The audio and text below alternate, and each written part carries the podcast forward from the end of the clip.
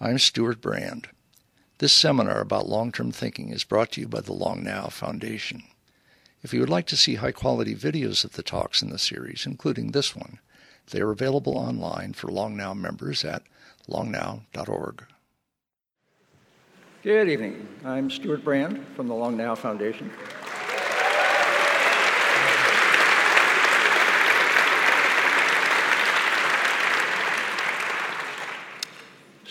Stories are something we use, something we tell a lot of the time to understand the world. We've been doing this for a long time. We'll probably keep doing it for a long time. You saw on the screen Danny Hillis's narrative version of thinking about a 10,000-year clock. And we're actually building a 10,000-year clock physically in Texas. Our speaker tonight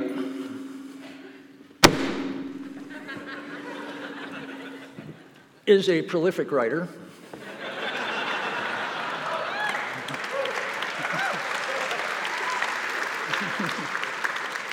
This is Sandman, Volume 1.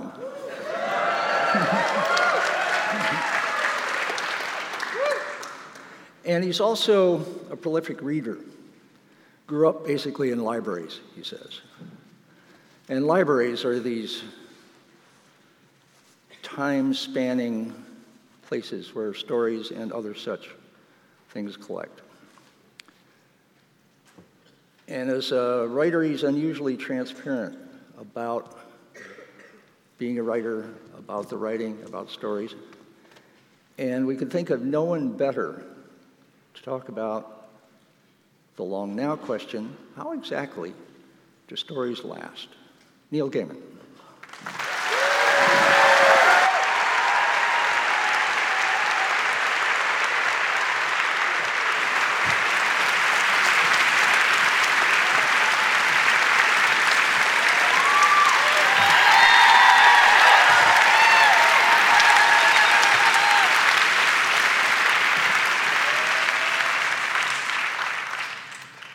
Many, many years ago, I remember defining art as something that you could use successfully to stun a burglar, and was very proud of myself for having written enough Sandman to do that. Watching Stuart drop it on the stage. I did actually try and persuade DC Comics to do the one-volume Sandman, and failed because apparently bookbinding is not up to the task.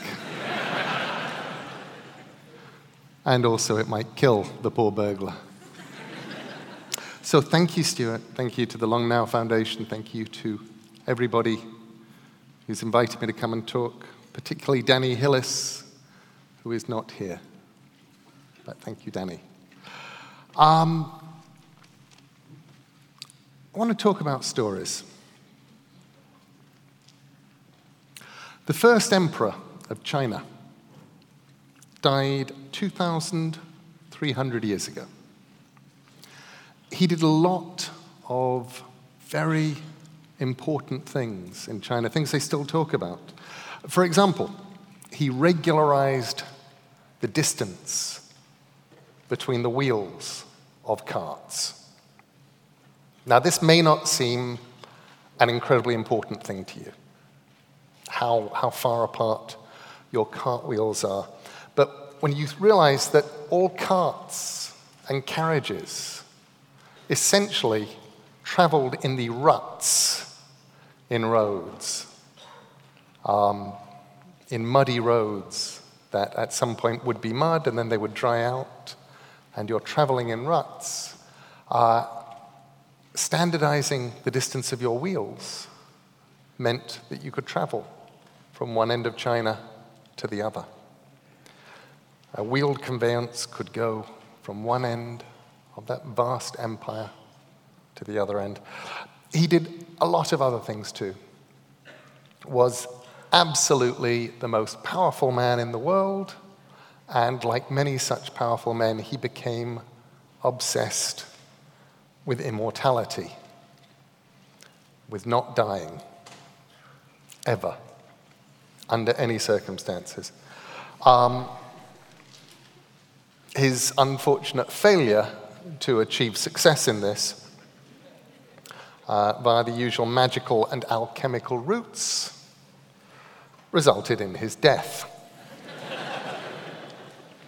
They actually tried covering up his death for a while. They sent his body home in a carriage filled with rotting fish to mask the smell and claim that the smell was the fish. And he was rapidly interred in a tomb that he had been building for quite a bit of his life. The location of the tomb was soon lost. And pretty soon there were only stories. Stories about his tomb. Stories that said the tomb contained unimaginable treasures, including a terracotta army of soldiers and ships that floated on seas of underground mercury. They built whole lakes of mercury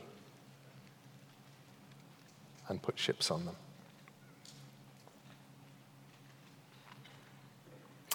There was another king whose name we do not know. His likeness was carved in marble and placed on a marble plinth to last forever.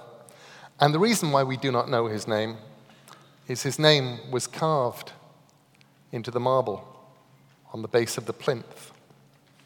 But after a few hundred years, the marble peeled away and was lost, leaving the granite on the plinth with the name of the sculptor carved into it, so we know who did it.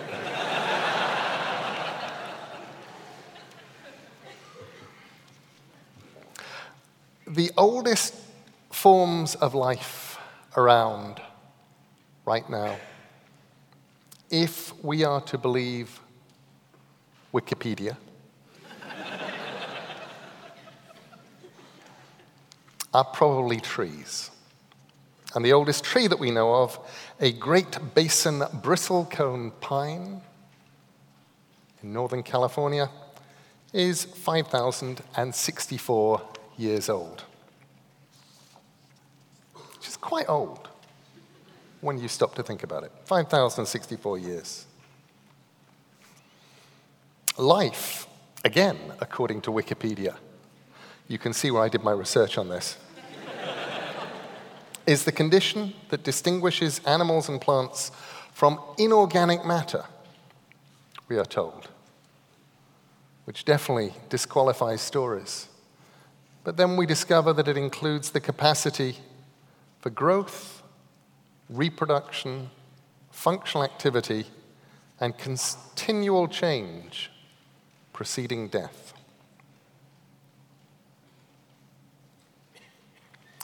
So, Animals live at the outside 300 years, really long-lived ones.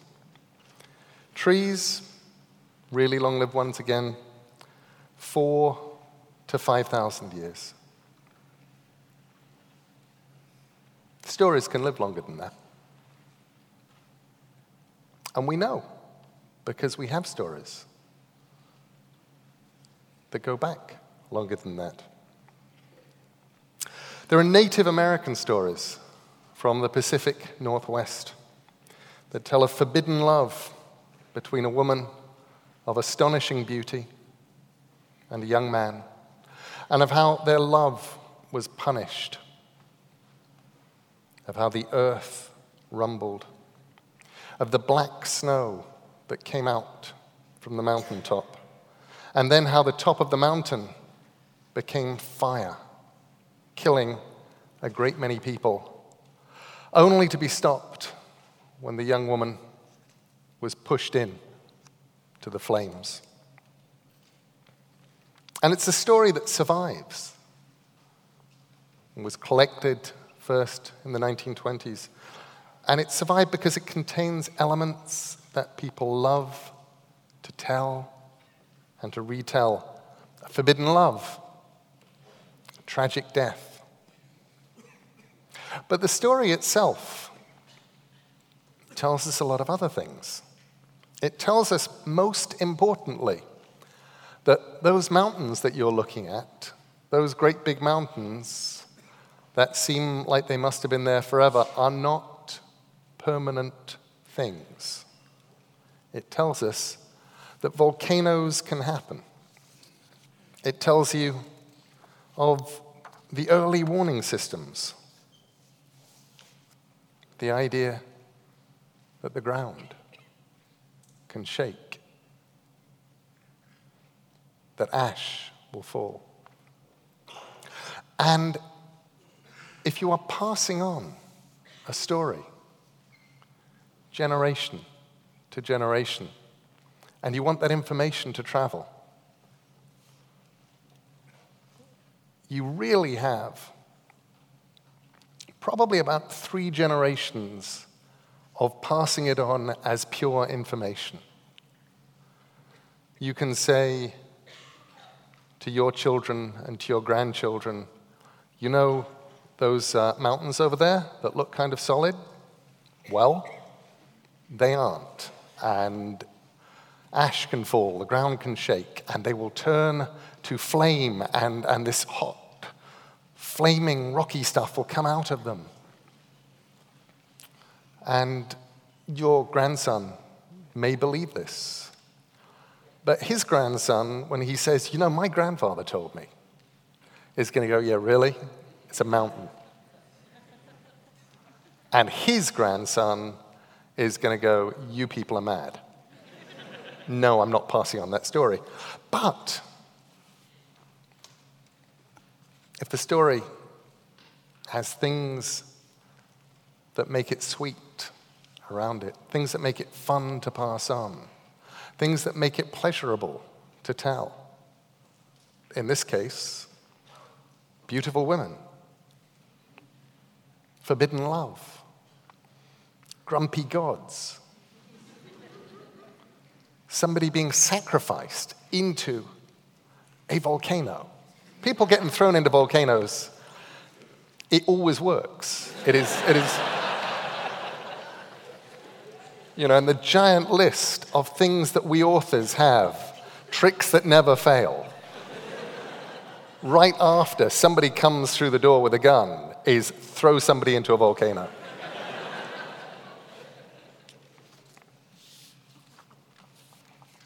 The Tale of Two Brothers is a story, dates back about 2000 BC. To Seti, the second Seti. It was recorded on papyrus by a scribe about 4,000 years ago. The story centers around two brothers, Anpu, the elder, who is married, looks after the younger, Bata. The brothers work together, farming land, raising cattle. One day, Anpu's wife attempts to seduce Bata, but he rejects her advances. She then tells her husband that his brother tried to seduce her, and Anpu, obviously, very sensibly tries to kill his brother, who flees, prays to be saved. The god saves him by creating a crocodile-infested lake between him and his brother, across which Bata explains his side of the story, and to emphasize his sincerity, cuts off his genitalia, throws them into the water, and they are eaten by a catfish.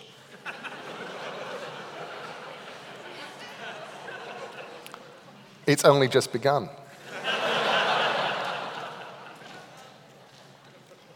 Bata then says that he is going to go to the Valley of the Cedar, where he will place his heart on the top of the blossom of a cedar tree. So if it's cut down, Anpu will be able to find it and allow Bata to become alive again. And he gives Umpu he tells him that if ever his beer mysteriously froths, he knows to come and hunt down his brother. And then Umpu goes home, kills his wife. There is a theme in these things, and it's not particularly cheerful. Meanwhile, Bata has a new life for himself, and he has a wife, a new wife created for him by the gods. And because she is divine, Pharaoh falls in love with her, and she tells the Pharaoh to go and cut down the tree on which Bata has his heart, and Bata dies, and then the beer gets frothy, and Umpu goes off, and there's all sorts of fun. Bata keeps getting resurrected. First there's a bull, and they murder the bull, and then two drops of blood get rescued from the bull, and they become trees, and Bata, in the form of a tree, now appeals to his wife. But she goes back to the Pharaoh, and she says, look, let's make furniture out of those trees. But as they are making furniture, a splinter enters her mouth, impregnating her. And thus her son is her resurrected husband, and becomes crown prince, and appoints his brother as his co-ruler, and it's all fun and games in ancient Egypt. And the reason I've told you that story at such length is it's a 4,000-year-old story. That's a long time. When you think about 4,000 years. And a couple of years ago, I was chatting to an Egyptologist, and she was telling me about how they were on an archaeological dig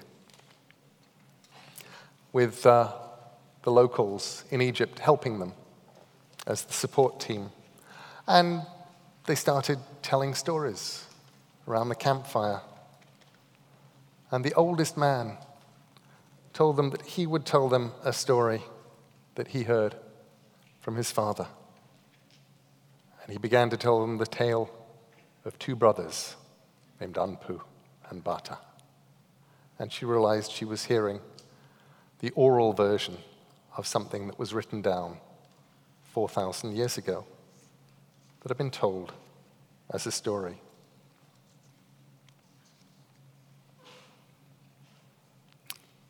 Four 4,000 years, that's right up there with the trees.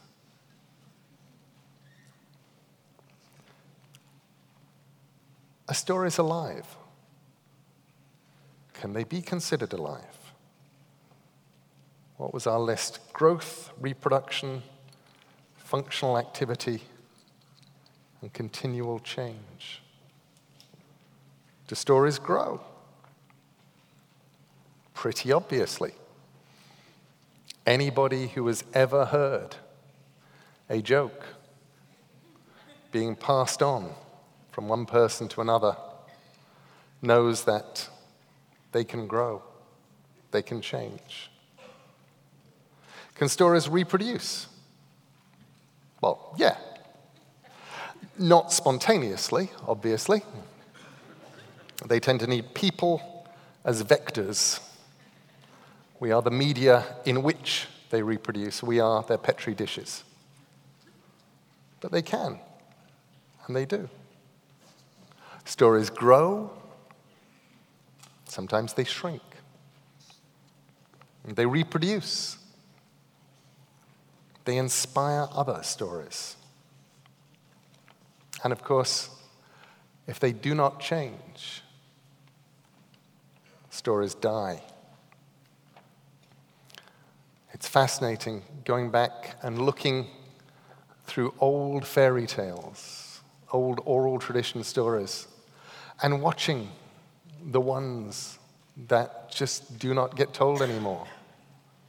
There is nothing about them that impels people to say, let me tell you the story. Whereas stories sometimes will simply enter the oral tradition, and sometimes stories will find, they will mutate, they will change just a little, and they will wind up with an evolutionary advantage over other similar stories. I've been told this isn't true, but damn, it's a good story, so I'm going to tell it to you anyway. In a story about stories, it seems only fair. The story of Cinderella.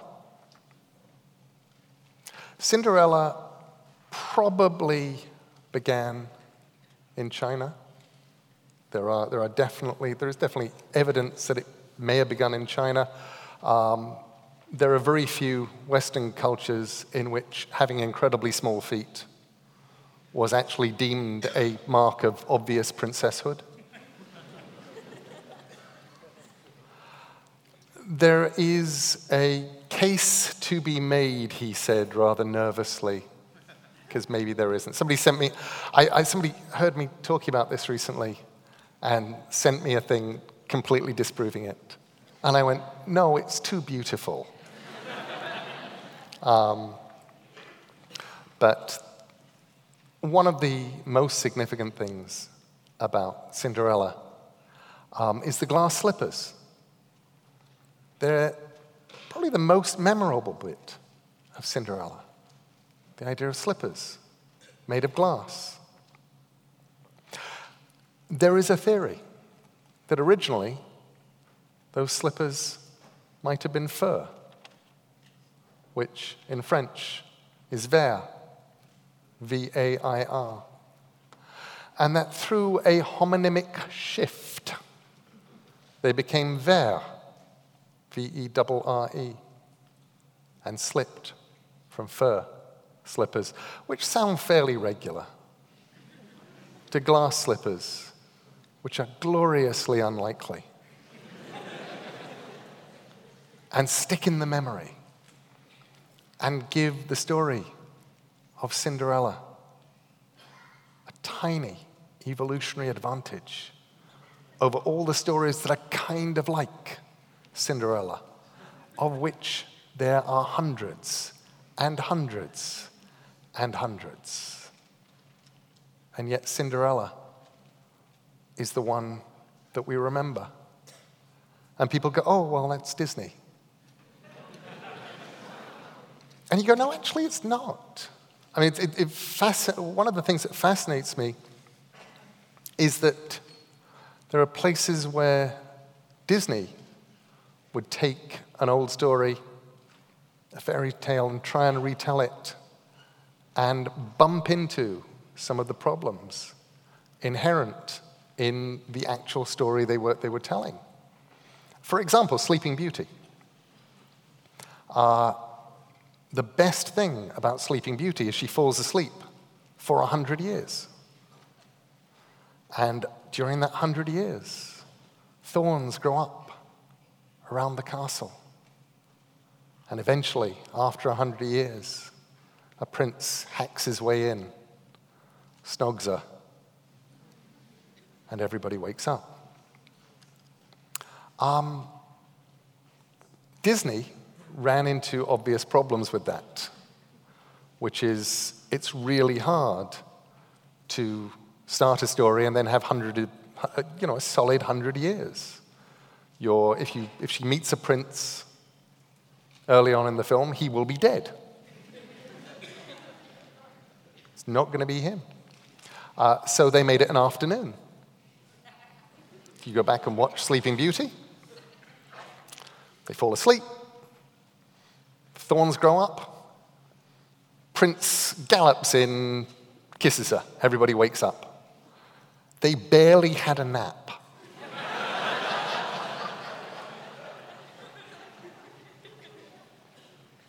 But that hasn't lasted. That's not the way people will tell the story. Although, of course, Sleeping Beauty as originally told in a lot of the versions we have, was actually just a prelude. It was where a story began. Sleeping Beauty was the intro to the real story, which is she goes home with the prince and his mother is appalling and does all the things that appalling mother-in-laws do, vision to wit, try and frame her daughter for having killed and eaten her children. And that was the exciting bit. That was where the story went. But that bit kind of faded. It died. The story itself mutated, and people seemed perfectly happy to have the happily ever after happen after the waking up.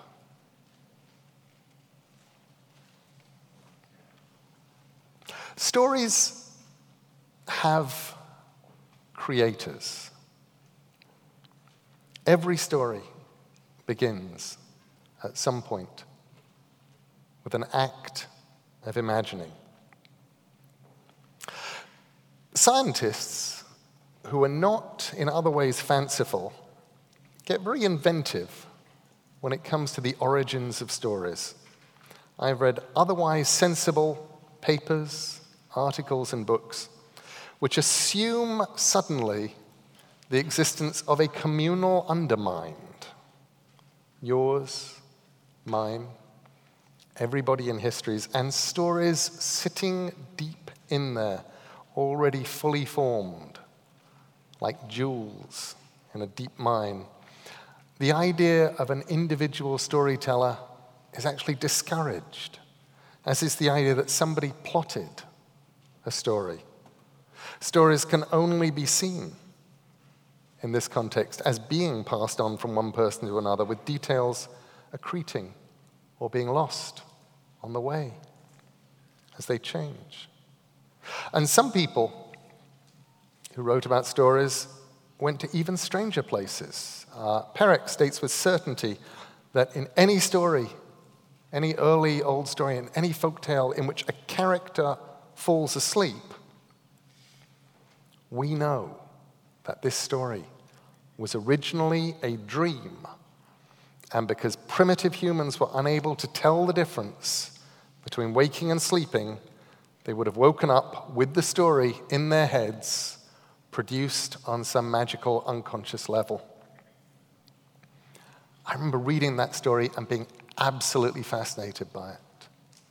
Have you ever tried to tell someone, even a friendly, sympathetic, even someone who loves you, a dream of yours the next morning? Have you ever watched their eyes glaze over?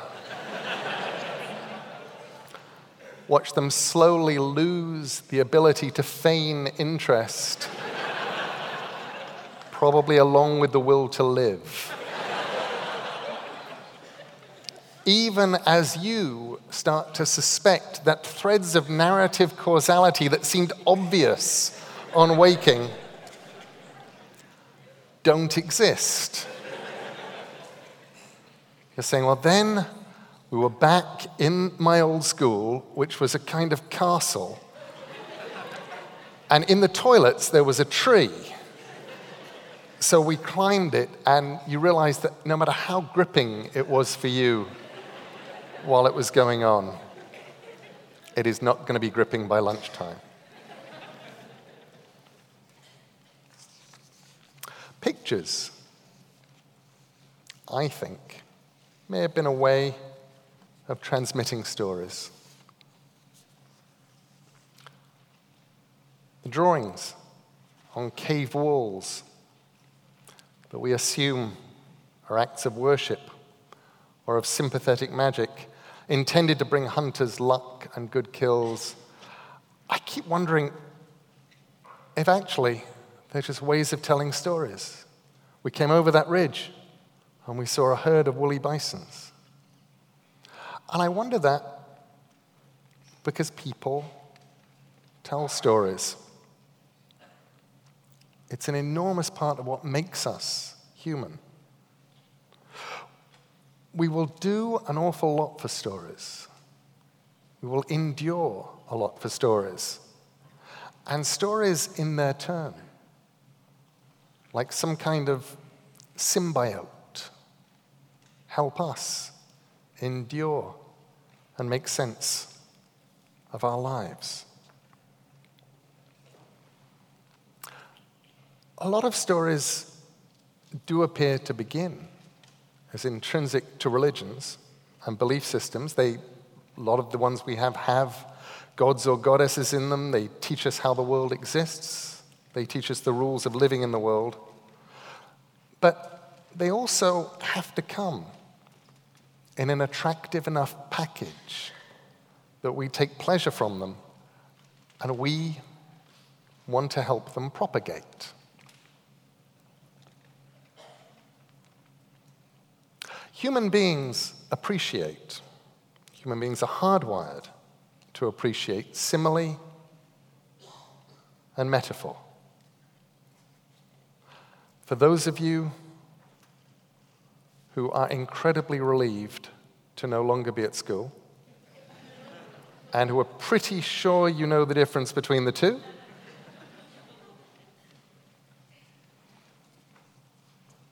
it's the as. Simile is as beautiful as an airport.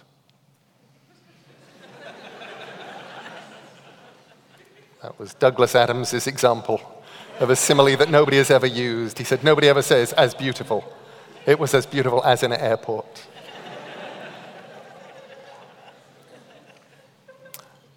And a metaphor is when you say that something is something else to help you understand it better.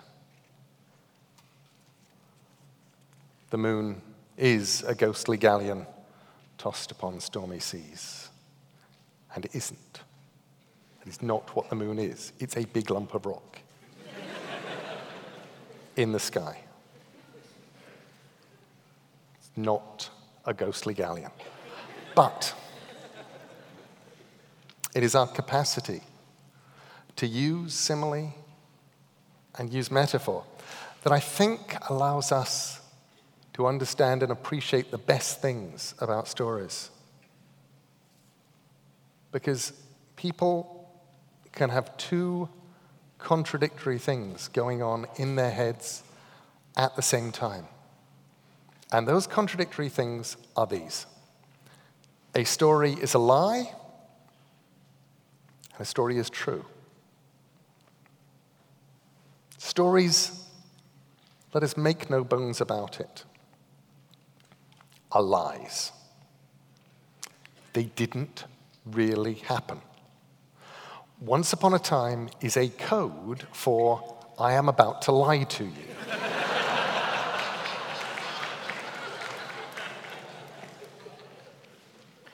For that matter, this really happened to a friend of someone I know is also code for I'm lying to you. But I believe there is a possibility that this might actually have happened to somebody somewhere somehow. The act of reading a story or listening to a story is the act of knowing you are being lied to. But it's a true thing. You have walked with the people in the story. You've looked out through their eyes. You know what they believe. You walk with them, and by walking with them, you have left your own reality and entered theirs. And that gives us something very strange, because information in a story is something that you can access as real information. You can access it as if you have experienced it. You can use it. And then You can pass it on.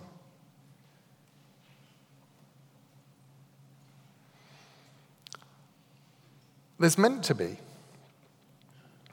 a break and a huge difference between the oral tradition of storytelling and the written tradition of storytelling. I'm not as convinced. People tell each other stories. There's a lovely example from the 1920s of folklorists collecting a story that had been told, that had been written in the 1890s by a lady named Lucy Clifford. And she'd written a story called The New Mother, and it was collected under the name of The Pear Drum. And what was great is they'd left out all of the bad writing, all of the weirdness of the prose. They just got down to the story. But they kept the oddest bits of the story. The fact that it had happened, this weird story had happened to two children named Turkey and Blue Eyes. That got remembered. That stayed in the oral tradition.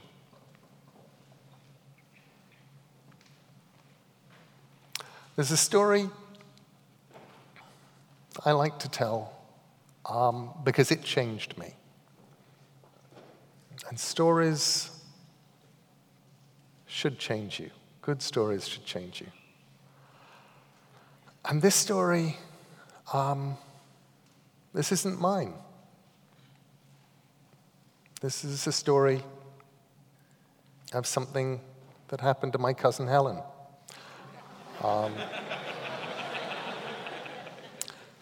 She's 97. And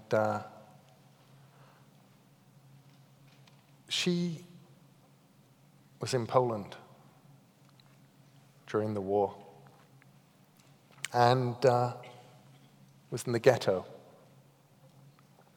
for some of the war. She was a Holocaust survivor, a remarkable woman. And a few years ago, she started telling me this story of how in the ghetto they were not allowed books. If you had a book, somebody could, well, not just somebody, the Nazis could put a gun to your head and pull the trigger. Books were forbidden. And she used to teach under the pretense of having a sewing class, of doing sewing. She would actually teach a class of about 20 little girls.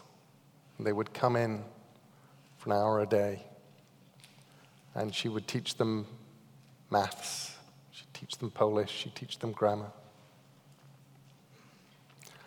And one day somebody slipped her a Polish translation of Margaret Mitchell's novel Gone with the Wind.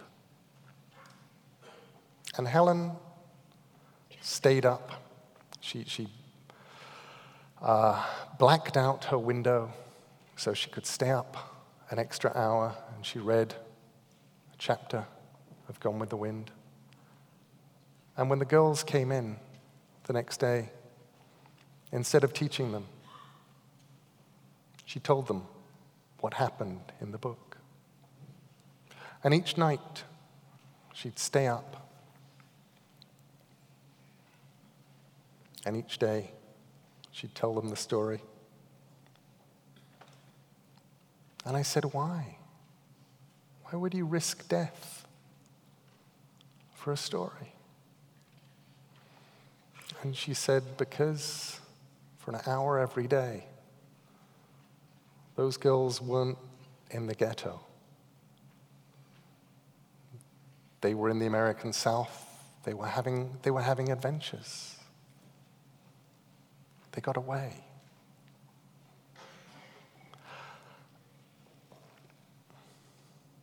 I think 4 out of those 20 girls survived the war. And she told me how, when she was an old woman, she found one of them who was also an old woman. And they got together and called each other by names from in Gone with the Wind, the names of characters. And I thought, you know,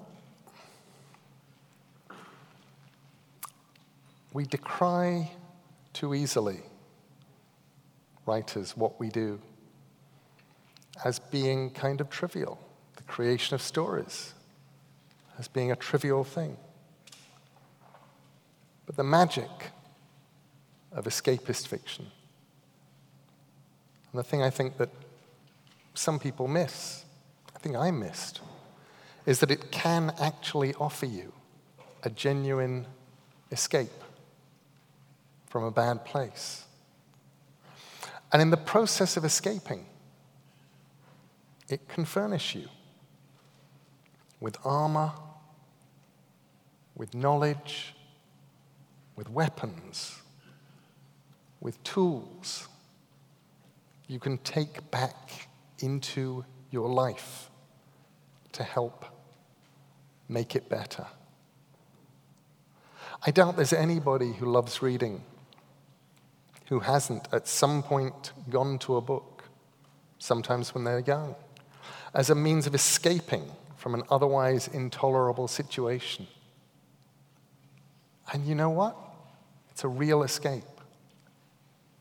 And when you come back better armed than when you left. Helen's story is a true story. And this is what we learn from it, that stories are worth risking your life for. They're worth dying for. Written stories and oral stories both offer escape. Escape from somewhere, escape to somewhere.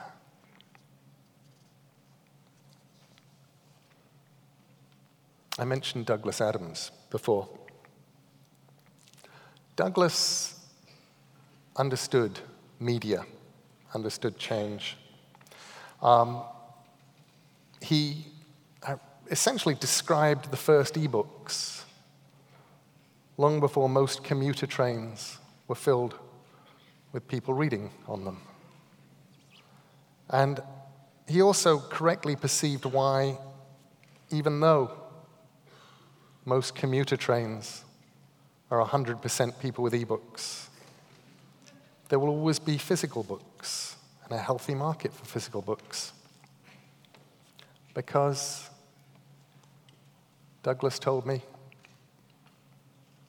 books are sharks. I remember saying to him, I have no idea what that means. He said it incredibly confidently. He said, well, books are sharks. And it's like, no, I have no idea what you're talking about. And he said, well, what you have to understand is that there were sharks back when there were dinosaurs. In many cases before there were dinosaurs, there were sharks. And now there are sharks. And the reason that there are still sharks hundreds of millions years after the first sharks turned up, is that nothing has turned up that is better at being a shark than a shark is.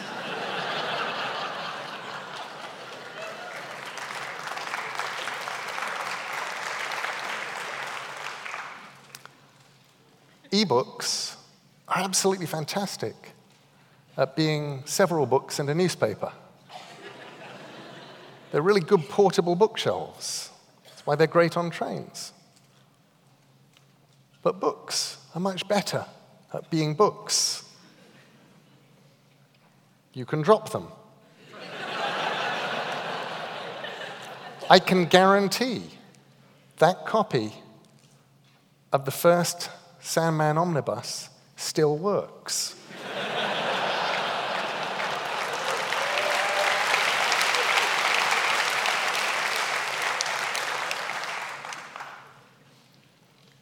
But stories aren't books.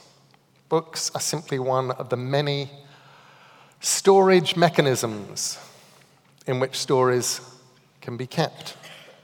And obviously, people are one of the other storage mechanisms.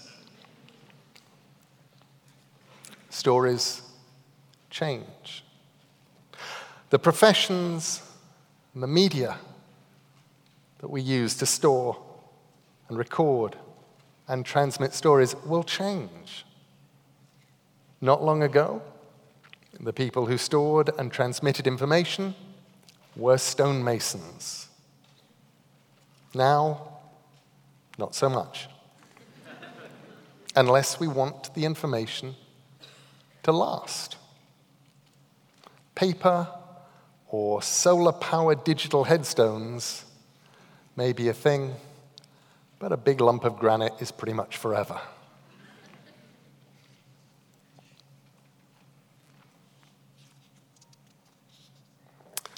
As individuals, we are cut off from humanity. As individuals, we are naked. We do not even know which plants will kill us. Without the mass of human knowledge accumulated over millennia to buoy us up, we are in big trouble. With it, we are warm, fed, we have popcorn, we are sitting in comfortable seats, and we are capable of arguing with each other about really stupid things on the internet.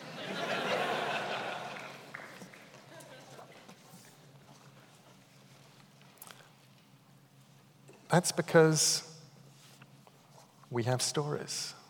It's because we have information. In 1984, a man whose name I don't know how to pronounce, I think it's Thomas Sebeok, wrote a report for the Department of Energy.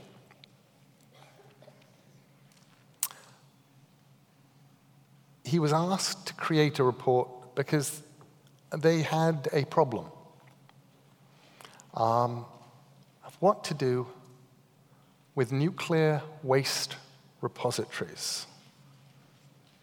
They needed to devise a method of warning future generations not to mine or drill at that site unless they're aware of the consequences of their actions.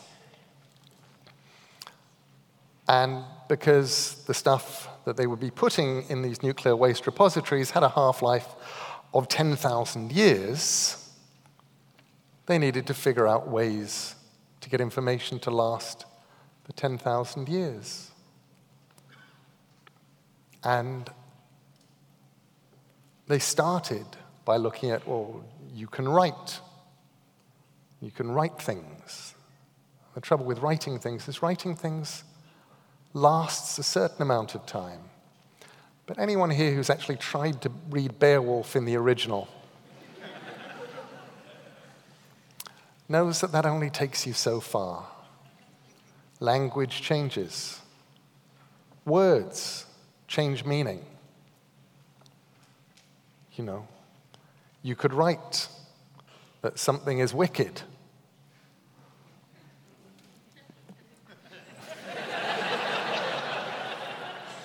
You could warn that this is like the bomb. And a generation could somehow come along and go, wicked, the bomb. We got cool stuff in there. It could happen. Inconceivable, I know, but language changes. And if language is changing, well, what about pictographics? What if you put a big skull up? And Sebeok pointed out, I'm going to call him Tom, because I know how that's pronounced. Tom pointed out that even a skull means different things in different cultures. Some cultures might go, skull, symbol of warning. Some might go, symbol of fantastic candy days. This is the place where the good stuff is.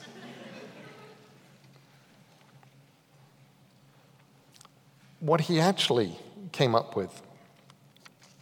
I'm going to read this because I love it. He said that the prime recommendation of the Human Interference Task Force of the Department of Energy was that information be launched and artificially passed on into the short-term and long-term future with the supplementary aid of folkloristic devices, in particular a combination of an artificially created and nurtured ritual and legend.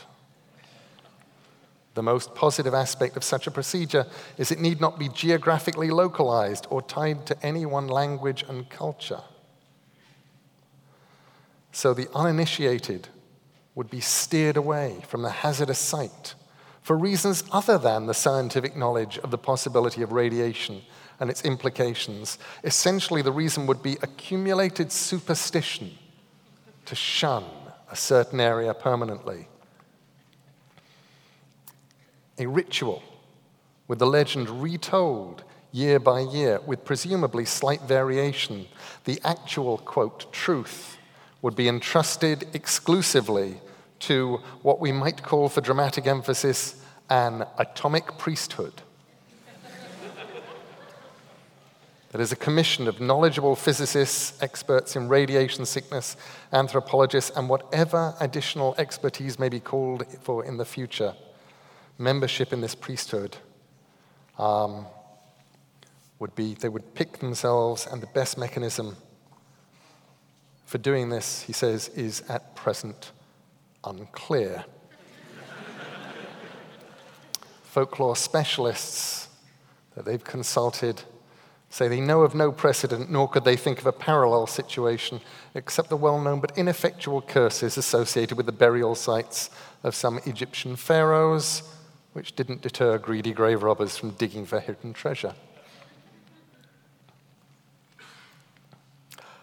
Which is true, up to a point.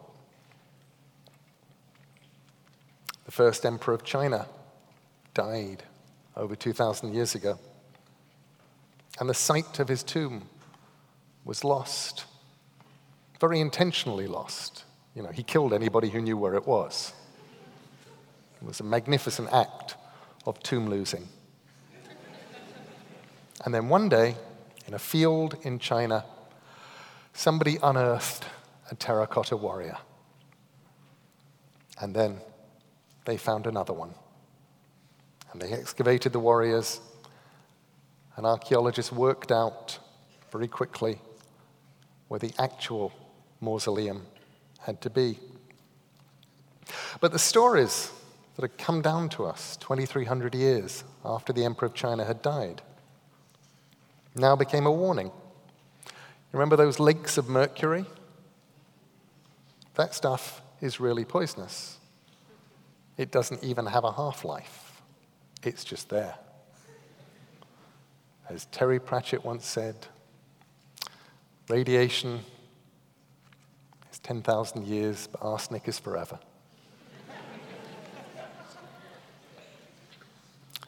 And so they didn't immediately start digging.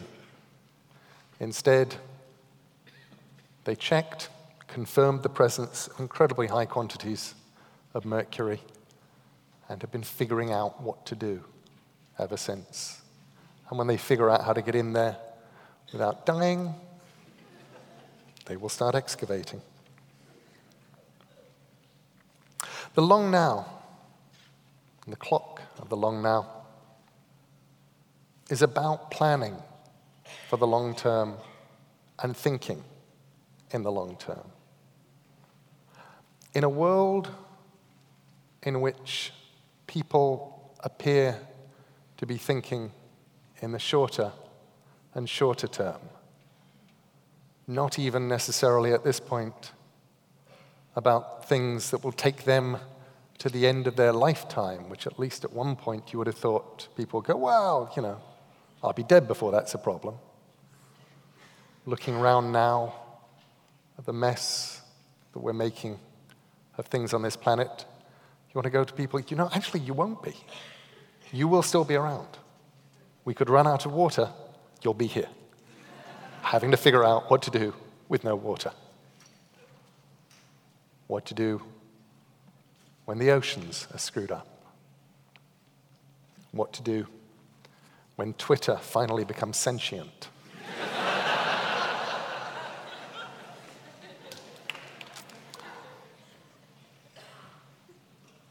Tom Sebeok concluded you couldn't actually create a story that would last 10,000 years. You could only create a story that would last for 3 generations, for ourselves, for our children, and for their children.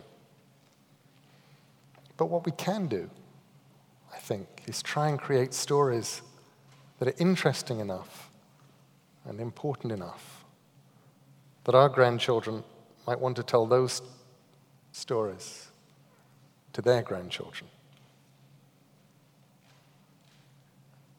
Because that's the purpose of stories.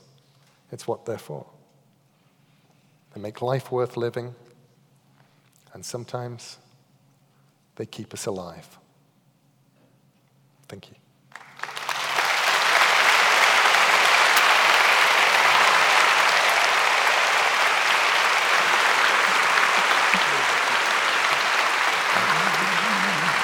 There you go. Have a seat.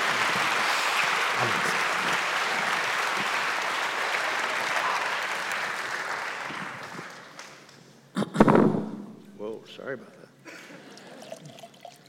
You know, Danny Hillis, our friend, thinks that humanity is in a kind of transition now from one narrative to another.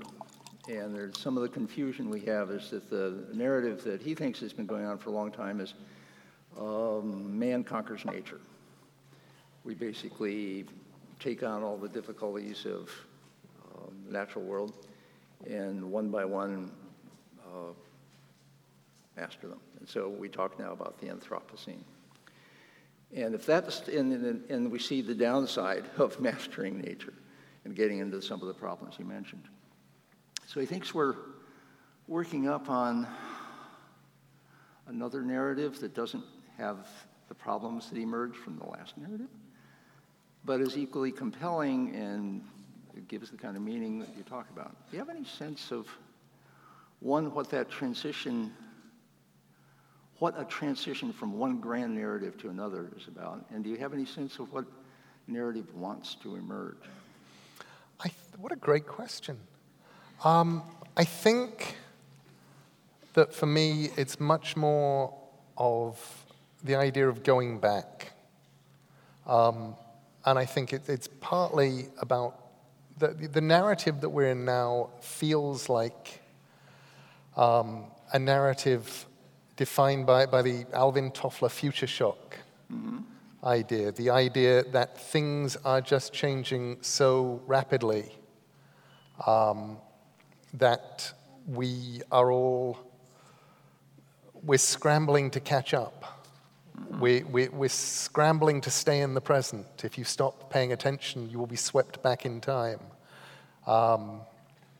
It's wonderful right now talking to people about telephone use.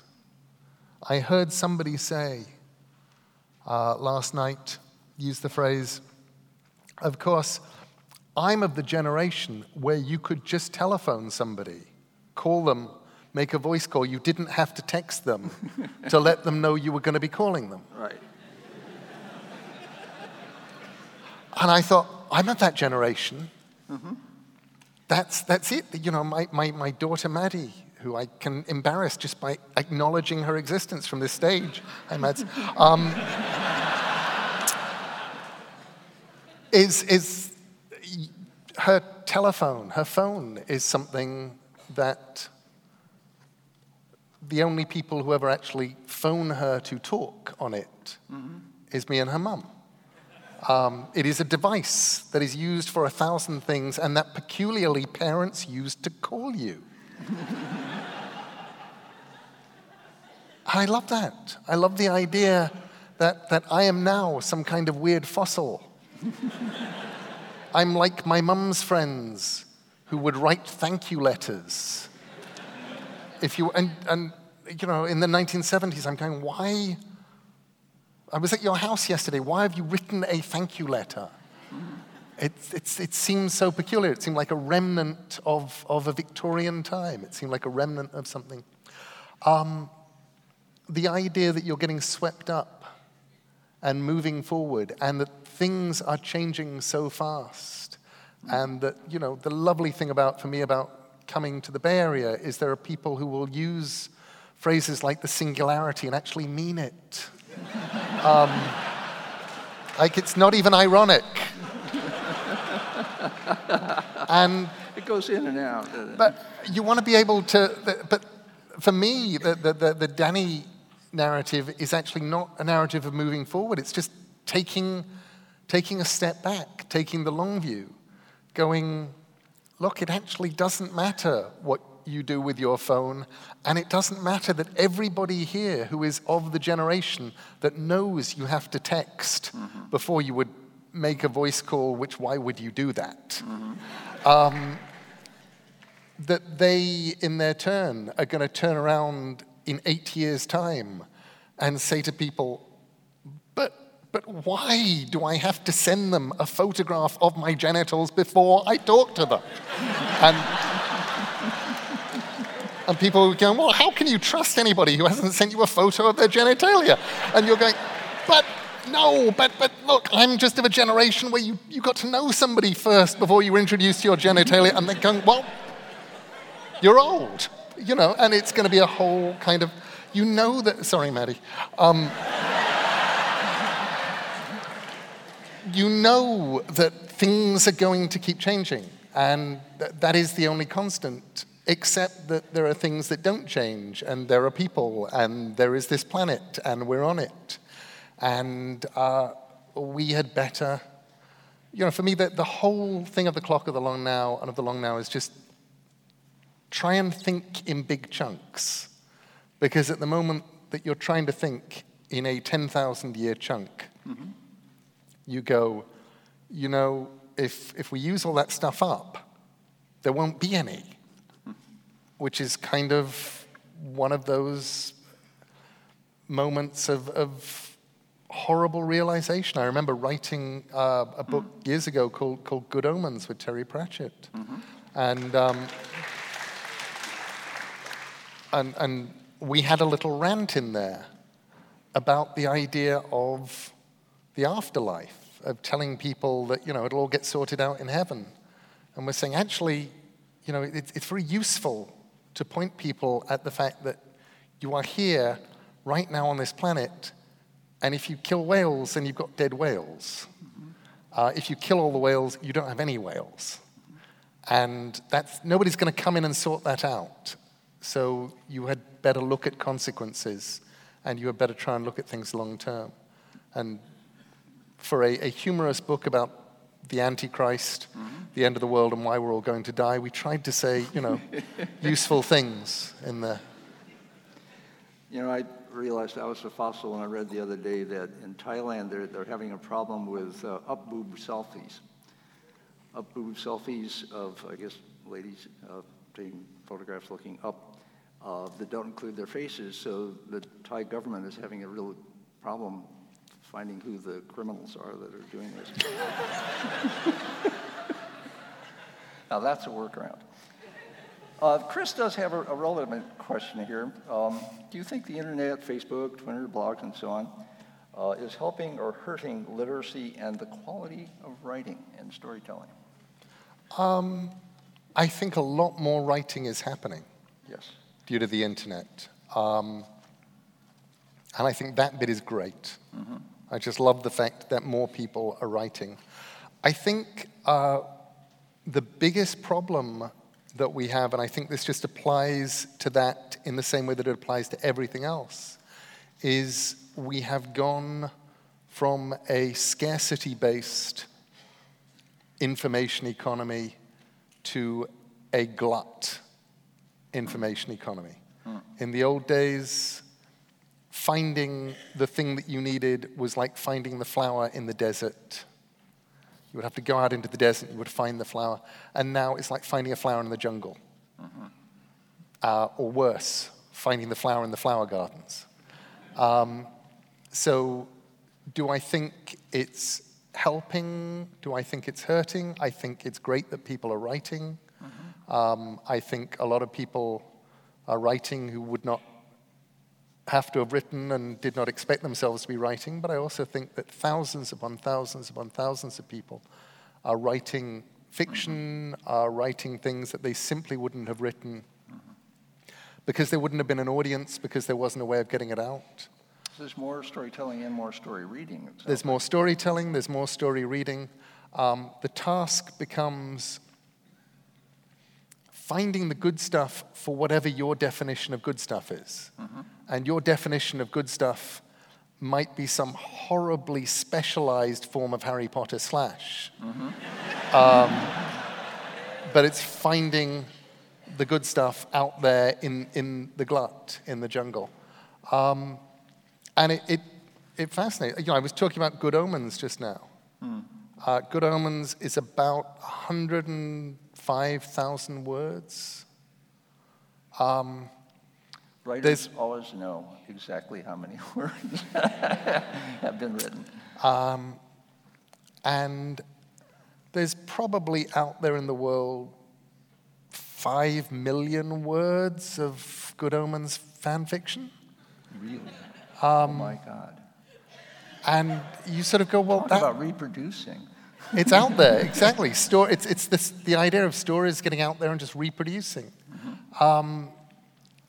I love that. I think that that's very strange and very, it's a wonderful thing. I don't necessarily know how things are going to work in the world of publishing, story finding, story reading, 5 years from now, 10 years from now, 20 years from now. But at least I'm not pretending that I know. I think weird things are happening, and it's really interesting watching some systems break and watching other things make people very, very happy. See, a riff kind of on your point about Twitter going sentient. You would be the first to know, I think, if that happens, because what do you have, 1.5 million? 2.1 million followers out there. Good. And you know, I suspect that some of them may not exist in real life. Okay. And they're reading you instead of reproducing. Never mind. Nina Salvador asks, much of our media right now is concerned with the idea of the emergence of a strong AI, sentient Twitter. If you were to write this story, how would it go? The strong AI thing is the current dark singularity version story that's going around, and so, you know, Hawking is scared to death of it, Elon Musk is scared to death of it. How would I write it? How would it go? I don't know. I do know that I would write it personally. I would make it small and personal, because that's how mm-hmm. I write stories. So you would be taking the reader inside the emerging consciousness of this AI's. Or much more likely, inside the consciousness of the person who owns the toaster in which mm-hmm. the AI is manifesting. It's a ghost story. Yeah. Horror. Yeah. One of those things that was, when I was a kid, reading science fiction and loving science fiction, I thought you could classify science fiction into the people who were obviously writing about the future that you were traveling into. Mm. There was Asimov, there was Heinlein, there was Clarke, maybe Larry Niven. These guys who could do the techie stuff, and it was all right. And then there was the ones who were just making it up, and frankly weren't even trying. Like J.G. Ballard and Philip K. Dick. And now I look around and I go, Ballard got it right. Mm. Dick got it right. And, Heinlein and Asimov and Clarke, bless their little cotton socks, mm-hmm. got it so gloriously wrong. Mm-hmm. Pretty much completely. Mm-hmm. You know, if you read Philip K. Dick now, and you watch your toaster arguing with your fridge, and you're going, yeah, I know this world. This is the world we are heading for. You watch Ballard writing things like Memories of the Space Age, or Crash. You know, a terrifyingly percipient piece of fiction about the death of Lady Di, long before she had. Oh my goodness, you got that. That's really what, you know, it's sort of like going, oh, this is. They were definitely. It was the ones who I thought were just making it up as they went along, who actually were getting the future kind of right. Then there's Bill Gibson, of course. And Bill, but I'm never sure with Bill how much of it was just making up the future and us all going, yeah, that's cool, we'll go there.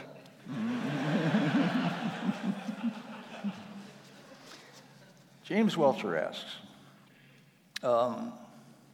he's worried about the dark side of stories that stay with us for a long time, such as many stories that blame women for original sin. Are there some stories worth forgetting?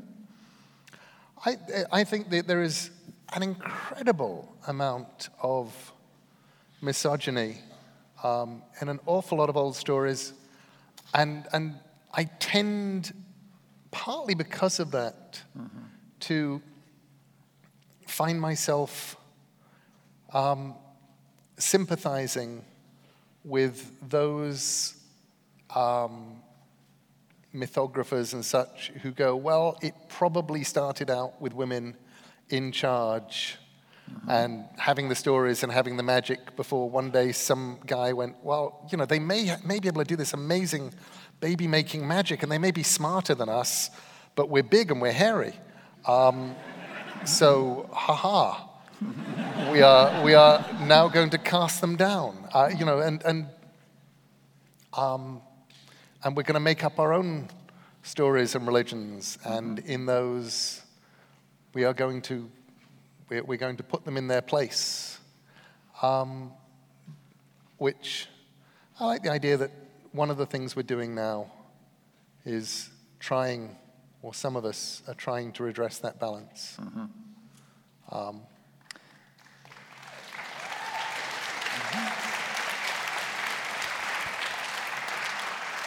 So gender is a recurring story theme. Animals are an astonishingly recurring story mode. Do you use animals? Do you tell? You ever hung around a cat? Huh? I mean, yes, you have to. I don't believe there's any. There's an entire website of just authors with cats, and you can tell that they are giving us all our best ideas.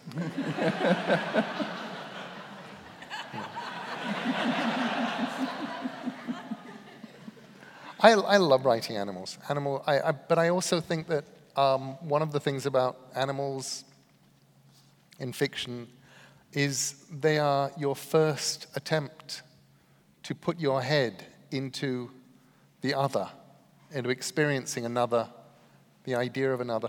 One thing that I thought about talking about in that talk, and then I thought, you know, I know I'm going to wander all over the place. Probably this is too far to wander, so I didn't. But fiction, I list a bunch of things that fiction does and a bunch of things that stories do. I don't talk about probably the most important thing that I think fiction does,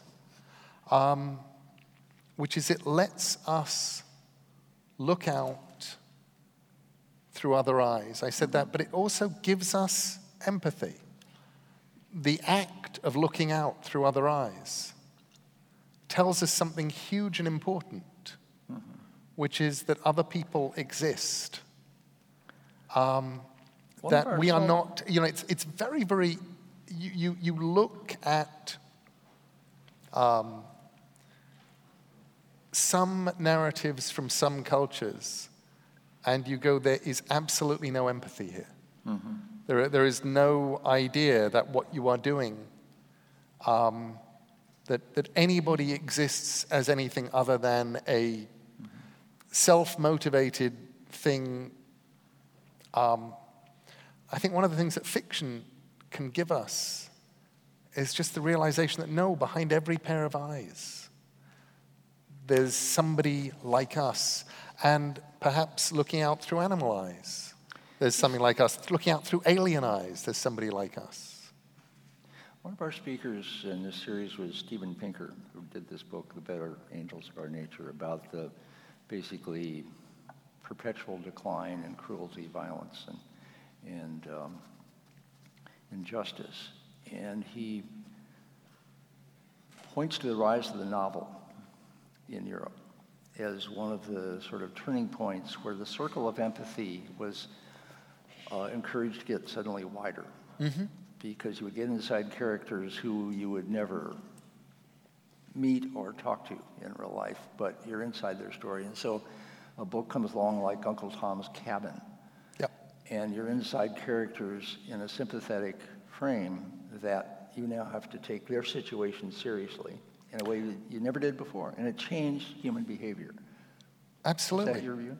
And people, and what's wonderful about that is these characters were lies. Mm-hmm. They didn't exist.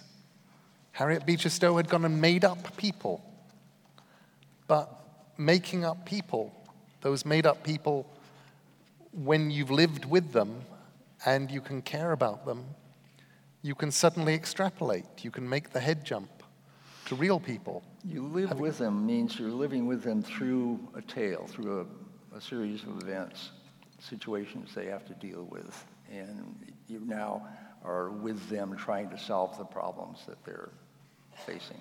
Exactly. So you are walking a mile in their shoes. Christopher. I was just to say also, I mean, you look at somebody like Dickens, the social novels of Dickens, where Dickens actually, for good or ill, wound up in a lot of his novels just taking social situations that he wanted to let people know about. Mm-hmm. And in a lot of cases, causing reform. Mm-hmm. Real, actual social reform happened. People changed their behavior, or institutions were abolished. Things were changed because people who had nothing to do with something or were content to let it go suddenly had their noses rubbed in the Victorian workhouse system, in the Court of Chancery, in the things that he had problems with. In some of the terrible schools, and reformers came from caring. They came from having traveled with fictional people to whom terrible things were happening and going, this thing which has happened to these people that I care about should be stopped, and it was stopped.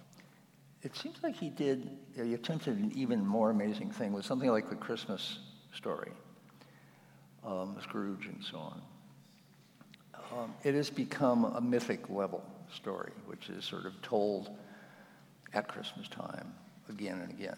And the turns of that plot is a story that everybody now can refer to. Do you think, you've looked at Dickens pretty closely, do you think Dickens had in mind that he was going to do a mythic level story, and it had to be short, and it had to have a ghost, and it was going to be this amazing Long Now-ish story of binding past, present, and future, and he was going to go deep and lasting? Do you think that was actually in his mind, or he was just writing a good yarn?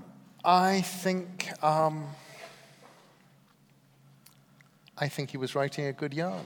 I think he also discovered, having written it, what a good story he'd written.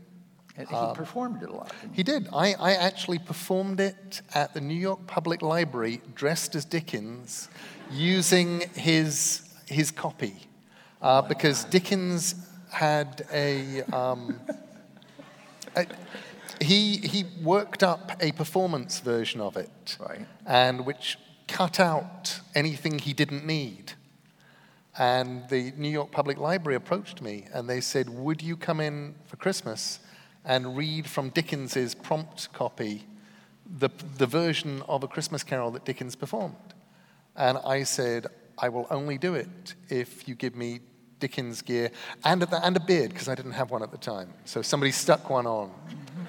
And it was so disappointing I grew this one. Mostly in case somebody asks me again. I will have a beard ready. But it was absolutely fascinating for me reading Dickens's version, because this was, I was talking about sort of evolution honing. He'd done it in front of crowds, and in front of crowds, and in front of crowds, and he knew what worked. And there was stuff, when I read it through beforehand, I was like, you've thrown out some of the most famous lines. They're really the lines you expect to have, and some of them just be taken out. And you've included the scene of playing blind man's buff with the fat cousin. Why would you have that in there? Okay, well, you've got that in, And then I performed it, and it ran beautifully, and just as the tension got to its highest, then we have the scene of blind man playing blind man's buff with the fat cousin, and everybody's laughing. And I'm going, this is brilliant. He really did hone this thing in performance. But he also had hit upon this beautiful structure, which then... You could insert almost anything in it, be it Muppets or Blackadder, and it will still work. It's like somebody who built a train. You go, oh my gosh, it's a train. It will work. I've only, I think, stolen it once, but I remember the point where I woke up. And it was one of those moments of actually waking up in the night. It's a long time ago, 26, 27 years ago. I had a phone call from DC Comics, from my editor at DC Comics, saying, Neil, we'd like you to write something. Could you write something that is a guide to all of the magical characters in the DC universe that also has a story and is interesting, but that people could buy as a sort of guide to everything and has a plot? And I said, no, that's stupid. And put down the phone and did that thing where you are almost asleep and you're almost asleep. And then I went, oh, hang on, I could do A Christmas Carol.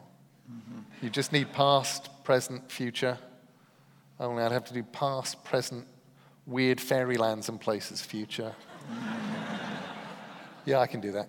And I got up and wrote it down because I knew that it would actually vanish if I just let it go to sleep. And I did a book called Books of Magic, which was me just ripping off. And again, it was ripping off that structure. Going, it works. You have a structure. I didn't actually need to reform anybody in that one. But. So when you perform, talk about empathy. You study Dickens, you read Dickens, you think about Dickens, you steal from Dickens. And then for one amazing evening, you are Dickens on the stage. What was that like? It was absolutely fascinating. And it was fascinating for me mostly because one of the things that have fascinated me most about Dickens was why he did these talks, why he did public... Dickens went on the road and went all over America doing an evening with Charles Dickens, where he would read selected passages, where he'd do the whole of this cut-down Christmas Carol and a bunch of other stuff. 3 hours of Dickens. I first became aware of that when I was about 11. When a Welsh actor named Emlyn Williams came to my local theatre doing his version of The Evening with Charles Dickens. And I went and loved it and never forgot that Dickens did this thing. And the reason he did it was that at the time copyright was broken. And his books, he was the best-selling author in America, and because copyright didn't quite work between England and America, his books were all pirated, and he didn't make any money. So he went, well, how can I monetize being the best-selling author in America and making no money? And he went, well, people will come and see me. And that absolutely, you know, he went home rich and with a solid American audience, having actually taken something that should have been a huge problem, the fact that copyright didn't actually provide him with a royalty. It cost him some of his health. I was going to say, it cost him significantly in his health. And yet he had that thing writers, as writers seldom have, which is the instant feedback instead of the 14 months later feedback of the normal book publishing process. And the people are now getting online, and a Twitter writer gets, you know, an exact turnaround time. You know, it still doesn't,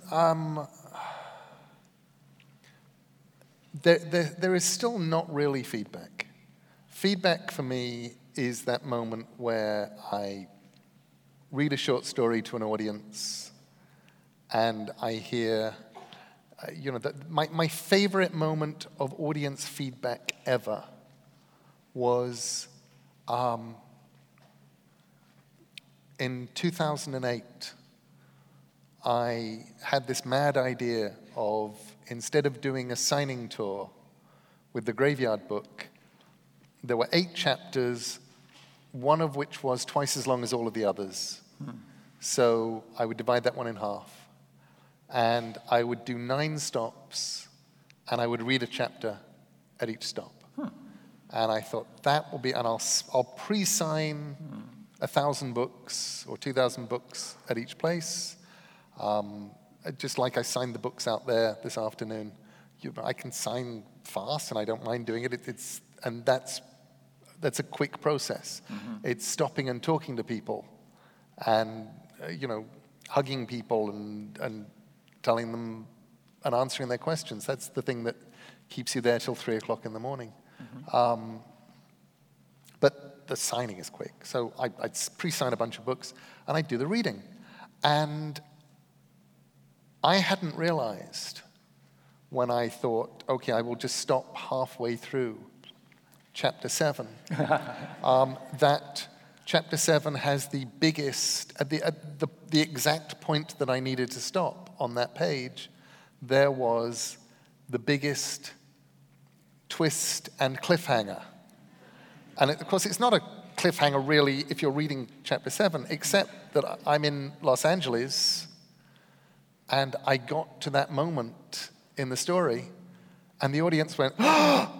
And I could hear 2,000 people all going at the same time, which was a feeling of power that I have never experienced before.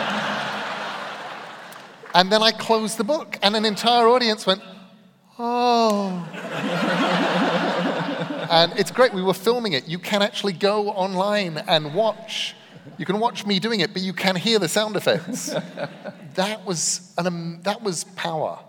And that was feedback, and that was going, okay, this thing works. And you left them hanging, and they all went and bought the book to find out how it turned out, I assume. Right? Well, that's... Yeah, cliffhangers are amazing. And we all know what a cliff is and what a hanging off a cliff is. It actually means something. Christopher writes, you write frequently about life, death, and their connection. Have your thoughts about death changed over the course of your work? And you and Terry Pratchett have gone round and round on this, and Terry Pratchett recently died. What's death for you lately? Death, it's interesting. My thoughts about death and my feelings about death have not really changed. I've always regarded death in some ways as, at least for a writer and emotionally, the line from Peter Pan, death will be an awfully big adventure, has always been huge for me. As I remember the times that I was scared of dying, the time I was most scared of dying, I was 3, maybe 4 issues into Sandman. I'd written 4, and the first couple were getting drawn. I'd written the whole of Black Orchid. It's my first graphic novel, which Dave McKean had been painting. Dave was 3/4 of the way through it and had already decided that the artistic style that he had used in Black Orchid was simply wrong, and was not quite sure whether it should be buried. Felt it probably shouldn't because he'd done it, but now he needed to move on and do something else. And he gave me all of the art that he'd done so far to take to DC Comics on a plane with him. And because he couldn't afford to get it scanned. So I'm on a plane, couriering. I'm going from England to America on a Pan Am flight. It's Pan Am Flight 5. Going to DC, and I'm carrying with me 3/4 of Black Orchid. And I know that if that plane goes down, Dave is never going to redraw that stuff. He's already itching to get on with Arkham Asylum. I know that the beginning of Sandman isn't really very good, but this thing in my head that I think it can get to is going to be really good, but I'm going to have to at least get through to about issue 8 where death appears to get that to work. And frankly, if I die at issue 3, DC probably are just going to dump the thing. It's probably easier. So that flight, I was just scared. I did the entire flight mentally trying to hold the plane up. Scared that if I took my attention off it, maybe it would crash. Responsibility not to interrupt. It was that, and I was absolutely terrified of dying because I thought if I die right now, there's this really cool and interesting career, and there's this life of stuff that I want to do, and it will never happen, and nobody will quite know that I could have been good. And rather peculiarly, exactly 1 week later to the day, Pan Am Flight 5 exploded. No wonder you remember. There was a Libyan bomb, and I was vaguely relieved that I had not been on it. It was definitely, but It was interesting toward the end of Sandman, when I thought, actually, I would think, die, not die. If I die now, nobody will know how Sandman would end. It'll be like Edwin Drood. Would drive them nuts. Probably shouldn't. But mostly my attitude towards death is, I've done so much fun stuff. I've done all of this great stuff. So all of this has to do where you are in the arc. If it's okay to have done a bunch, then death is not such a big deal, but early on. And, soldiers dying in war, almost all young people interrupted. And it's like, it's for me, it's all about potential. Terry's death made me a lot of things. Made me very sad losing my friend. It also made me really angry. I remember that. And when he was sort of fading into that, what were you angry about? I was angry about a lot of things. I think one of the things I was angriest about was one of the things that Terry pointed out when he announced to the world incredibly bravely that he had Alzheimer's. Mm. When he was diagnosed, he was 59 years old, 58 years old, diagnosed with Alzheimer's. And he pointed out that for every $200 spent on cancer research, there's something like 3 cents spent on Alzheimer's research. Mm. Except the possibility that you are going to get one of these cancers is relatively low. And the probability that you're going to get Alzheimer's is relatively high. Mm-hmm. But because we regard it as an inevitable, we're not trying to fix it, and we should be. And didn't he become sort of an advocate for assisted, sort of voluntary dying, assisted dying? Yeah, he definitely became a serious advocate for having the right, essentially the right to choose your own death, the right to go when you want to, in a situation like that, in a world like that. Mm-hmm.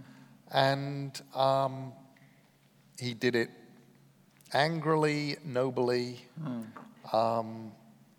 And then, as it happened, he never, there was the last time I saw him and we talked, he rather proudly confided in me that, he had the stuff. The stuff had arrived mysteriously, and it was kept in a secret place. I'm looking at him going, Terry, you need help to find your way to the bathroom at this point. You are never going to find the secret container with the death pills that you have put inside the combination thing, the secret stuff that you've stashed. You will never find it. You are going to have to say to Rob, your assistant, Rob, can I have the death pills now? And Rob is going to say, no, Terry. But it never came to that. Well, I must have had some comfort that it was there. I think it gave him enormous comfort that it was there. Mm. I think that was actually what, in a strange way, allowed him to face his death with equanimity.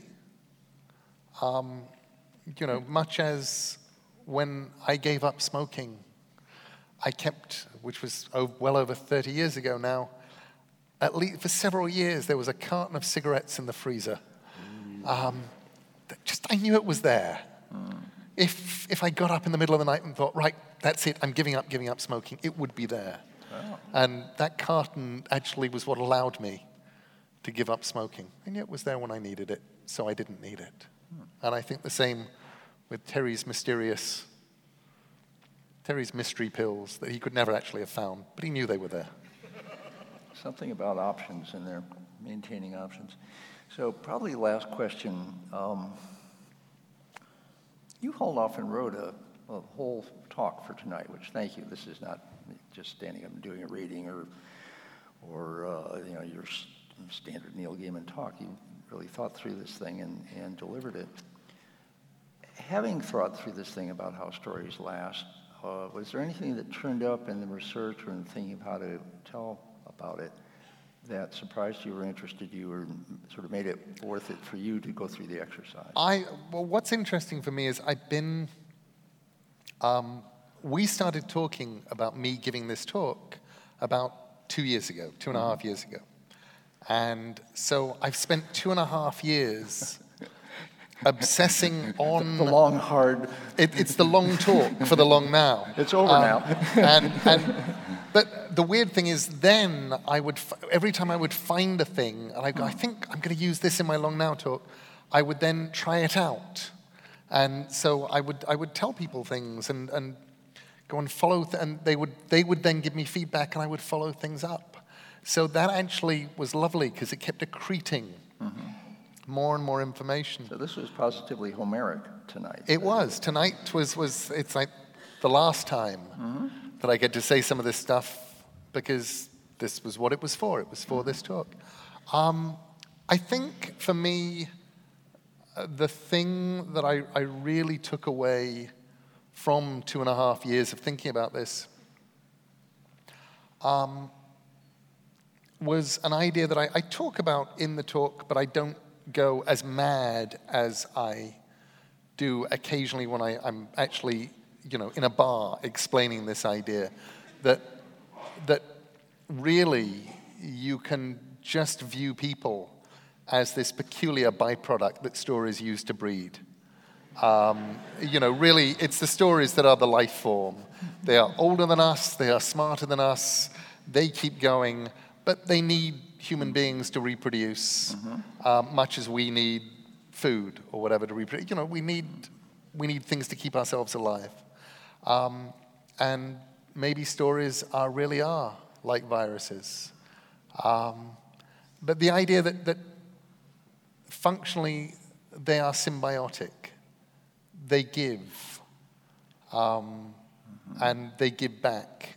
And the reason why people are genuinely, I think, addicted to story. We need it so much more than we think we need it.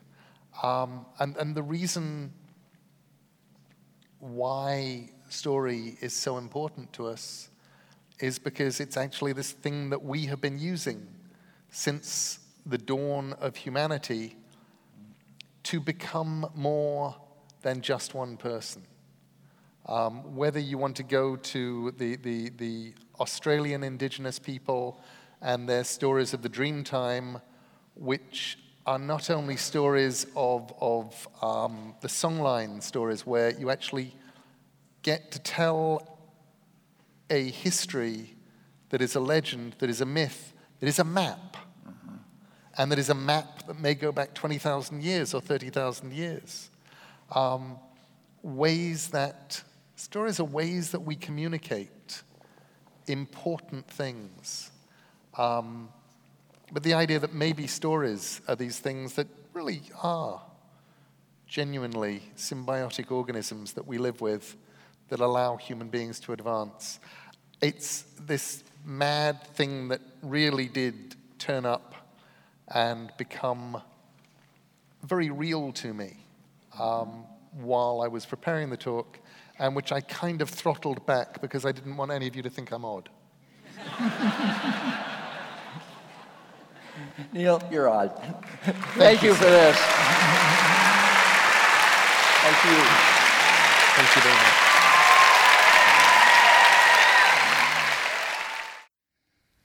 This seminar about long-term thinking was brought to you by the Long Now Foundation.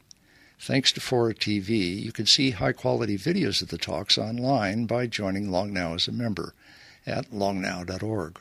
Thank you for listening. I'm Stuart Brand.